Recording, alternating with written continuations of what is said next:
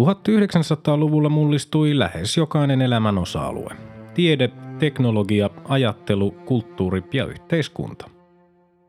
Vuosisadan tärkeitä ilmiöitä olivat esimerkiksi kolonialismin huipennus ja siirtomaavallan purkautuminen, ensimmäinen ja toinen maailmansota, ydinvoima, avaruustutkimus, kylmäsota, globalisaatio, väestön kasvu, ympäristöongelmat ja digitaalinen vallankumous.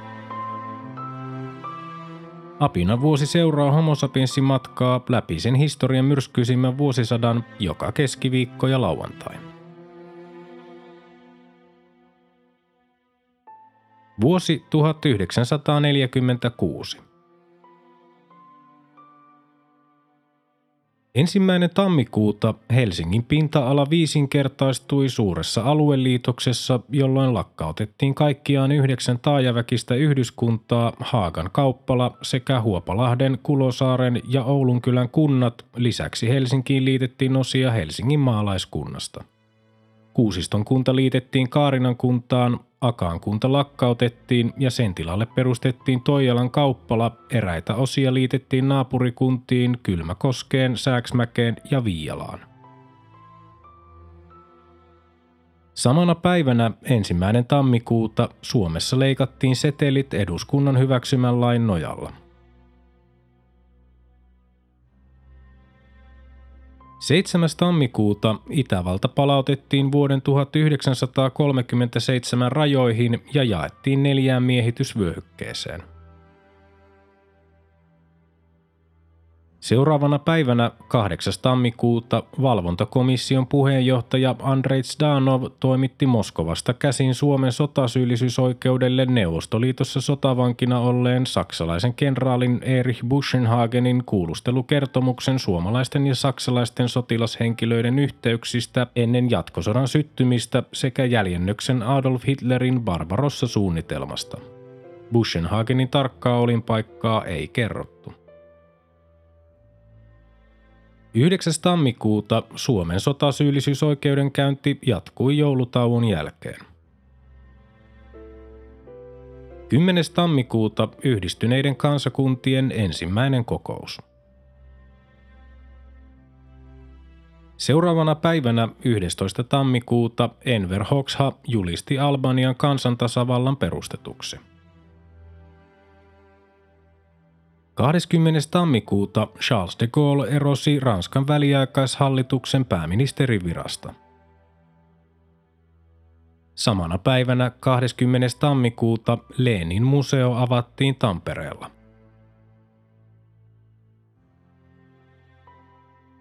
24. tammikuuta jalkaväen kenraali Erik Heinrichsiä, kenraalimajuri Jalmar Siilasvuota ja jalkaväen kenraali Kustaa Tapolaa sekä asekätkentäjutun vuoksi vangittuna ollutta kenraaliluutnantti Aksel Airoa kuultiin syyttäjänä toimineen oikeuskansleri Toivo Tarjanteen haastamina todistajina sotasyyllisyysoikeuden käynnissä pyrittäessä selvittämään, mitä Suomessa tiedettiin operaatio Barbarossasta ennen Saksan hyökkäystä Neuvostoliittoon. Todistajat kiistivät Suomessa tiedetyn tästä mitään. Kolme päivää myöhemmin, 27. tammikuuta, valvontakomission varapuheenjohtaja Grigori Savonenkov ilmoitti, ettei Neuvostoliitto vaatinut Marsalkka Mannerheimia syytettäväksi sotasyyllisyysasiassa ja että Mannerheim oli halutessaan vapaa matkustamaan ulkomaille. 30. tammikuuta Yhdysvaltain Helsingin suurlähetystö ilmoitti Suomen ulkoministeriölle, että Yhdysvaltain vienti- ja tuontipankki oli myöntänyt Suomelle 35 miljoonan dollarin lainan elintarvikkeiden, tekstiilien, koneiden ja polttoaineiden ostoa varten. Seuraavana päivänä 31. tammikuuta Jugoslavian sosialistisen liittotasavallan uusi perustuslaki teki siitä kuuden tasavallan liiton Neuvostoliiton tapaan. 31. tammikuuta viiva 2. helmikuuta sotasyyllisyysoikeudenkäynnissä syytetyt esittivät loppulausuntonsa, minkä jälkeen oikeuden jäsenet siirtyivät säätytalosta eduskuntataloon neuvottelemaan langetettavista tuomioista. Ensimmäinen helmikuuta norjalainen lakimies Trygve Lie valittiin ensimmäiseksi YK pääsihteeriksi. Toinen helmikuuta Unkarista tuli tasavalta. 9. helmikuuta Josef Stalin julkisti Moskovan Bolshoi-teatterissa pitämässään puheessa Neuvostoliiton uuden järjestyksessä neljännen viisivuotissuunnitelman, jolla pyrittiin ylittämään länsimaiden öljyn, teräksen ja raudan tuotanto. Kolmannen viisivuotissuunnitelman toimeenpano oli keskeytynyt toisen maailmansodan vuoksi. Kyseessä oli Stalinin ensimmäinen julkinen esiintyminen sodan päättymisen jälkeen ja puheen sävy ennakoi sisäistä kurinpalautusta Neuvostoliitossa. 14. helmikuuta Englannin pankki kansallistettiin – 21. helmikuuta sotasyyllisyysoikeudenkäynti Suomen jatkosodan aikaista poliittista johtoa vastaan päättyi tuomioiden julistamiseen säätytalossa. Tuomitut aloittivat rangaistustensa kärsimisen Katajanokan vankilassa, josta heidät jo seuraavana päivänä siirrettiin Helsingin keskusvankilaan. 22. helmikuuta Yhdysvaltain Moskovan lähetystön asiainhoitaja George F. Kennan lähetti Washingtoniin salasähkeen, jossa hän varoitti maansa johtoa kuvittelemasta Yhdysvaltain ja Neuvostoliiton toisen maailmansodan aikaisen liittolaisuuden voivan jatkua rauhan aikana. Sähke vaikutti merkittävästi niin sanottuun Trumanin opin syntyyn. 24. helmikuuta Herakles laiva toi toisen maailmansodan jälkeen ensimmäisen kahvilastin Turun satamaan. Toinen maaliskuuta britit vetäytyivät Iranista sopimuksen mukaan, neuvostojoukot kuitenkin jäivät. Samana päivänä toinen maaliskuuta Ho Chi Minh valittiin Pohjois-Vietnamin presidentiksi. 4. maaliskuuta Mannerheim erosi Suomen presidentin virasta. Seuraavana päivänä 5. maaliskuuta Winston Churchill käytti puheessaan kielikuvaa rautaesiripusta, joka eristi Neuvostoliiton miehitysalueet lännestä – 6. maaliskuuta Ho Chi Minh allekirjoitti sopimuksen Ranskan kanssa, joka tunnusti Vietnamin autonomisena valtiona Indokiinan liitossa Ranskan alaisuudessa. Seuraavana päivänä 7. maaliskuuta Neuvostoliiton kommunistisen puolueen päääänen kannattaja Prada julkaisi Josef Stalinin lausunnon, jossa hän syytti Winston Churchillia sodanlieksojaksi tämän rautaesirippupuheen vuoksi ja vertasi häntä Adolf Hitleriin. 9. maaliskuuta Suomen presidentin vaalit. Valtioneuvos Juho Kusti Paasikivi valittiin Suomen presidentiksi. Väliaikaiseksi pääministeriksi tuli virkavuosiltaan vanhin valtioneuvoston jäsen ulkoministeri Karl Enkel. 10. maaliskuuta britit aloittivat vetäytymisen Libanonista – Viisi päivää myöhemmin, 15. maaliskuuta, Ison-Britannian pääministeri Clement Attlee lupasi Intialle itsenäisyyden heti perustuslain muotoilun jälkeen. – 19. maaliskuuta Ranskan Guyanasta, Guadalupesta, Martiniquesta ja Reunionista tuli Ranskan meren takaisia departementteja – 22. maaliskuuta Transjordan sai itsenäisyyden. 26. maaliskuuta presidentti Paasikivi nimitti pankinjohtaja Mauno Pekkalan muodostaman hallituksen. 30. maaliskuuta Yhdysvaltain entinen presidentti Herbert Hoover saapui Suomeen tutustumaan maassa vallinneeseen elintarvike- ja huoltotilanteeseen. Vierailunsa päätteeksi Hoover totesi, että Suomella oli hyvät mahdollisuudet saada talousapua Yhdysvalloilta. Ensimmäinen huhtikuuta Singaporesta tuli Britannian kruunun siirtomaa.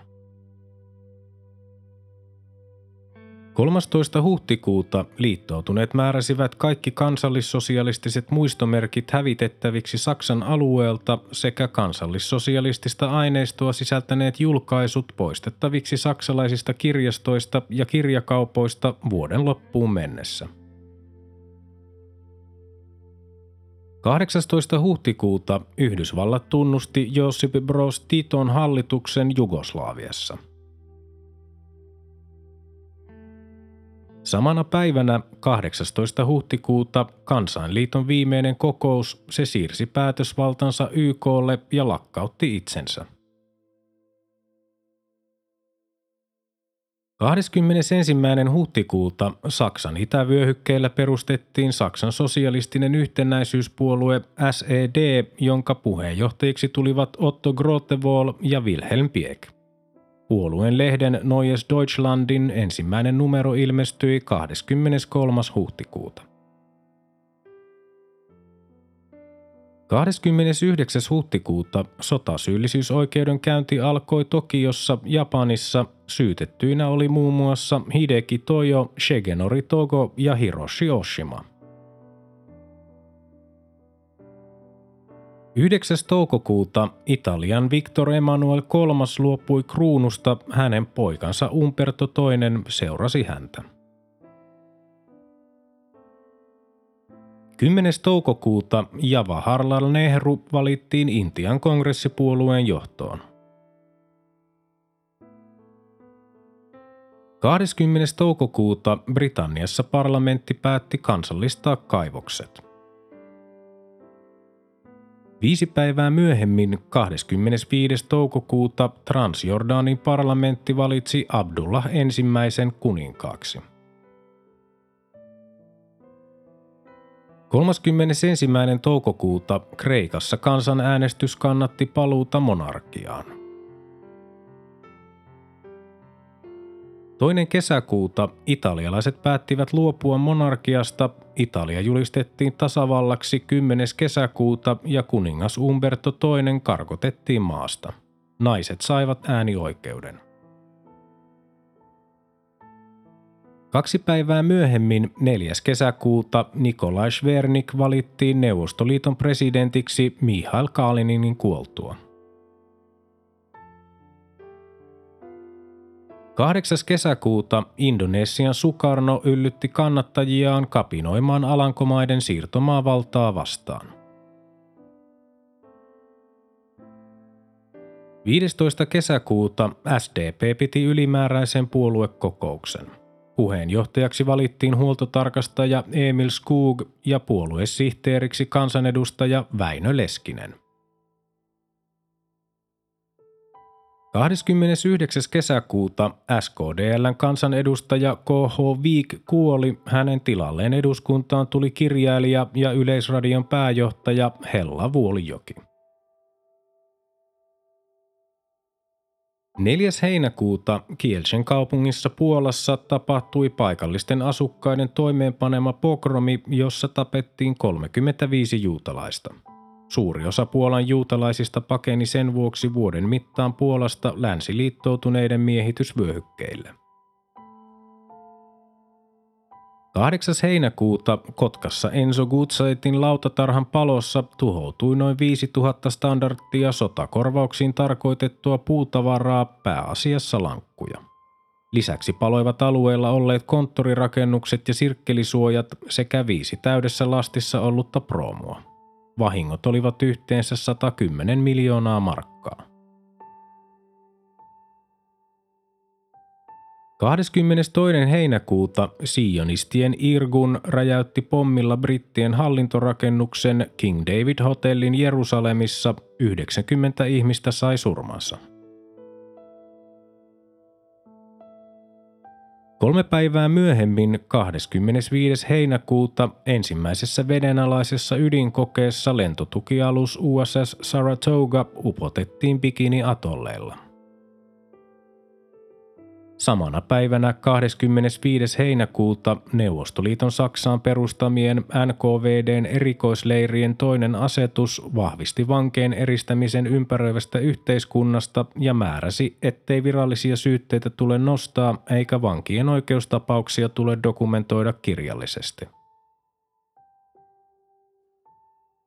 29. heinäkuuta rauhankonferenssi liittoutuneiden sekä Suomen, Italian, Unkarin, Romanian ja Bulgarian kesken alkoi Pariisissa.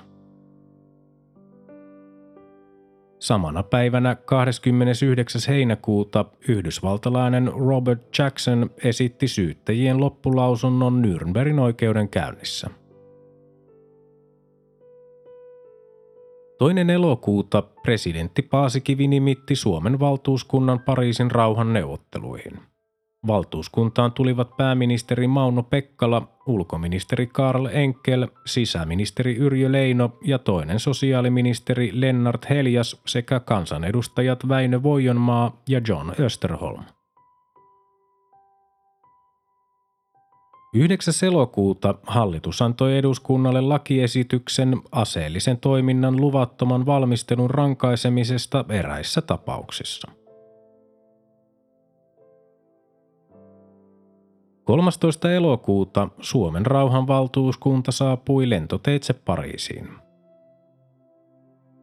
Kaksi päivää myöhemmin, 15. elokuuta, ulkoministeri Karl Enkel käytti ranskan kielellä Suomelle varatun puheenvuoron Pariisin rauhankonferenssissa ja esitti siinä toivomuksen Suomelle määrättyjen alueluovutusten ja sotakorvausten lieventämiseksi. Neuvostoliiton päävaltuutettu varaulkoministeri Andrei Wyszynski reagoi Enkelin puheeseen raivokkaasti. 19. elokuuta muslimien ja hindujen välisiä levottomuuksia Kalkutassa 3000 kuollutta. 31. elokuuta kaikki Nürnbergin oikeudenkäynnissä syytetyt lukuun ottamatta Hans Frankia kiistivät heihin kohdistetut syytteet.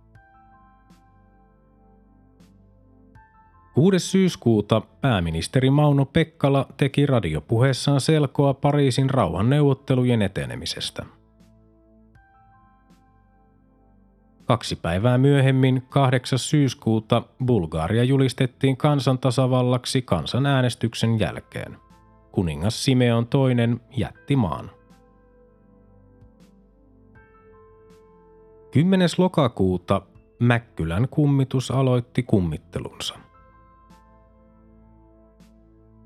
11. lokakuuta kirjailija Elsa Soinin käsikirjoittama ja Ilmari Unhon ohjaama kirjailija Aleksis Kiven elämää kuvaava elokuva Minä elän sai ensi iltansa. Pääosassa oli näyttelijä Rauli Tuomi, joka sai suorituksestaan Jussi Patsaan. – 14. lokakuuta Pariisin rauhansopimuksen luonnos Suomen osalta hyväksyttiin ilman Suomen siihen esittämiä muutoksia – Sopimuksen allekirjoittaminen lykkääntyi vuoden 1947 puolelle Neuvostoliiton ja läntisten liittoutuneiden välille syntyneiden erimielisyyksien vuoksi. 16. lokakuuta Saksan sotarikollisille Nürnbergin oikeudenkäynnissä langetetut kuolemantuomiot pantiin täytäntöön hirttämällä – 4. marraskuuta 80 oppositiopuolueiden kansanedustajaa kokoomuksen Päiviö Hetemäen johdolla teki Pekkalan hallitukselle välikysymyksen Valpon toiminnasta. Valpoa syytettiin välikysymyksessä siitä, että se oli pidättänyt Suomen kansalaisia ilman laillisia edellytyksiä. Hallitus sai seuraavana päivänä luottamuslauseen kiihkeän keskustelun jälkeen äänin 93 vastaan 72. 8. marraskuuta vietnamilaiset mellakoivat Haifongissa ja ottivat yhteen ranskalaisjoukkojen kanssa seurauksena 6000 kuollutta. 12. marraskuuta aselepo Indonesian nationalistien ja alankomaalaisten joukkojen välillä. Alankomaat tunnusti Indonesian 15. marraskuuta. 19. marraskuuta Afganistan, Islanti ja Ruotsi liittyivät YKhon. 21. marraskuuta Georgi Dimitrov muodosti Bulgarian kansantasavallan ensimmäisen hallituksen. 27. marraskuuta Intian pääministeri Jawaharlal Nehru vetosi Yhdysvaltoihin ja Neuvostoliittoon ydinkokeiden lopettamiseksi ja aseriisunnan aloittamiseksi ihmiskunnan pelastamiseksi äärimmäiseltä katastrofilta. 5. joulukuuta Yhdysvaltain New York määrättiin YK päämajan pysyväksi sijaintipaikaksi. 8. joulukuuta Hina ja Rauma upposi Pellingin edustalla, jolloin yhdeksän miehistön jäsentä hukkui. 11. joulukuuta YK lastenapujärjestö UNICEF perustettiin.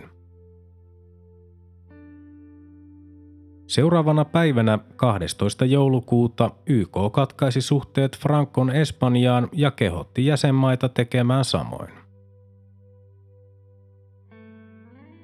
19. joulukuuta eduskunnan valtiovarainvaliokunta päätti leikata Valpon määrärahoja kuudella miljoonalla markalla. 24. joulukuuta Ranskan niin kutsuttu neljäs tasavalta alkoi.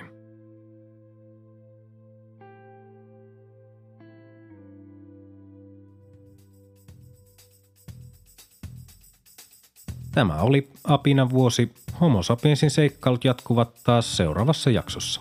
Liitytään mukaan.